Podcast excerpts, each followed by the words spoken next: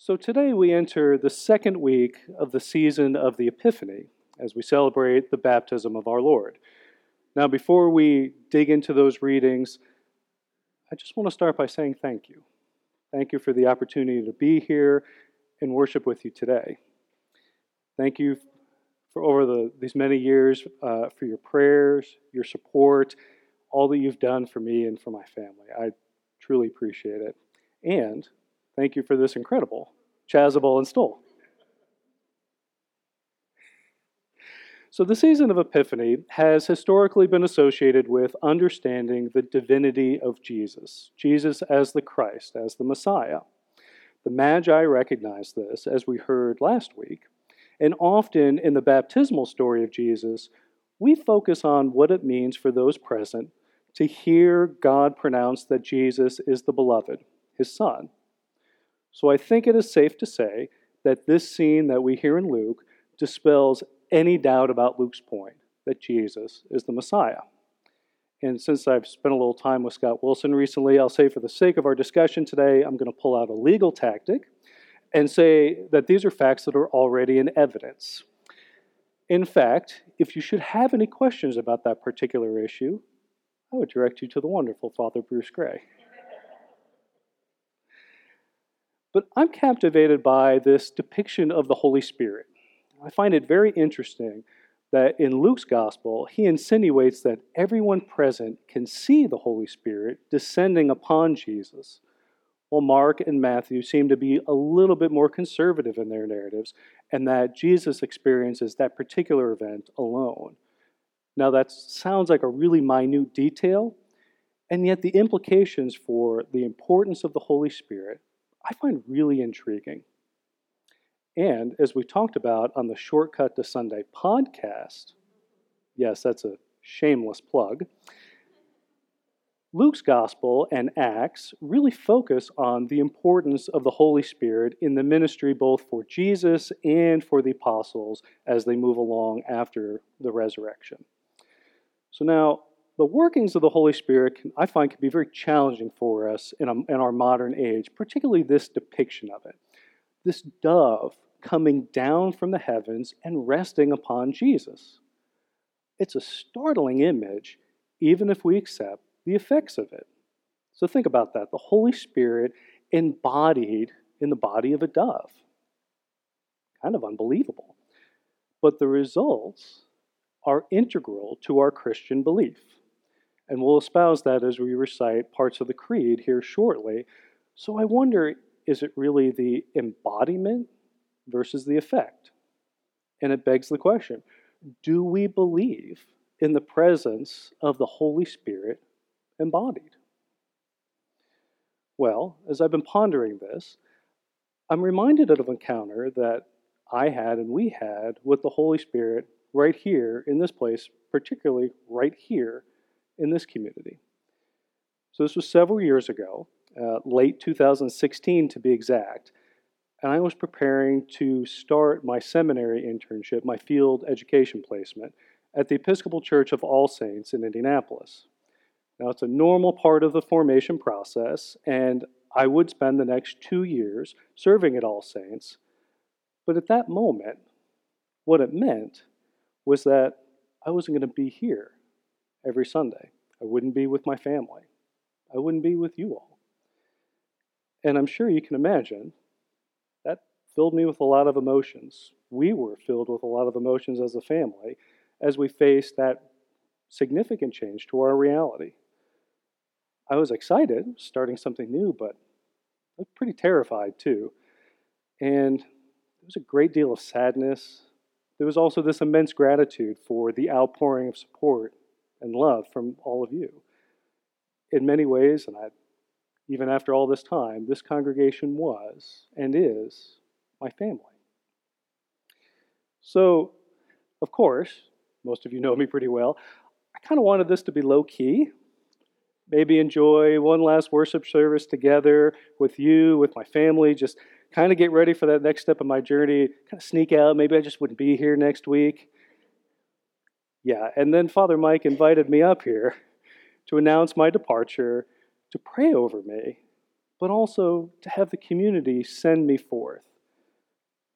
Yeah, it was a little nerve wracking, but I was really honored and I just, I felt beloved. And so as I knelt before him, again, literally right here in this space, he laid his hands on me and he invited the entire congregation to come up as well. Everyone laid a hand on me as he prayed.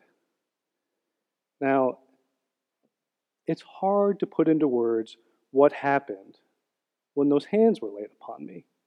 Again, they were your hands. How and what I felt, it, it's too much for words. But I know what happened. And I got to tell you, when I hear this gospel account of the heavens opening up and the Holy Spirit descending upon Jesus, what I experienced right here with this congregation, with all those hands laid on me, praying, I just hear the story of the Holy Spirit being embodied so differently now. I felt it. I felt it so powerfully, it overwhelmed me. There was this power emanating from your hands and your hearts that touched me. The hope, the renewal, the redemption that we hear of in this reading from Isaiah, I felt that. We experienced that right here. I left here that day filled with that visceral hope, feeling renewed, full of the Holy Spirit. Your hands were the dove. So that was a critical moment, certainly in my own journey, but also in our journey together. But it wasn't an isolated incident either. We've experienced so many of those moments together here in the space, out in the world doing ministry. Those experiences with the Holy Spirit in community, they help to define us and form us in our faith. I find Scripture also helps us to see this in perspective. Here we have the dove. Other places in Acts, we have the tongues of fire at Pentecost. So many other examples there of the Holy Spirit empowering the apostles as they go about continuing the ministry of Jesus in the world. In the Hebrew Bible, we have the stories of Moses and Elijah. The list goes on. The Holy Spirit permeates Scripture. And it's integral to our common lives it transforms us and empowers us for God's mission in the world. So, yes, I think the dove captures our attention. But let's not forget what happens after this episode. And that's the incredible work of Jesus' ministry those works of healing, those works of restoration, and yes, ultimately, the cross. All of this is tied up in the waters of baptism that we focus on today. The Holy Spirit is tangible, tactile, as embodied in this water that will be blessed, and then we will be washed in it.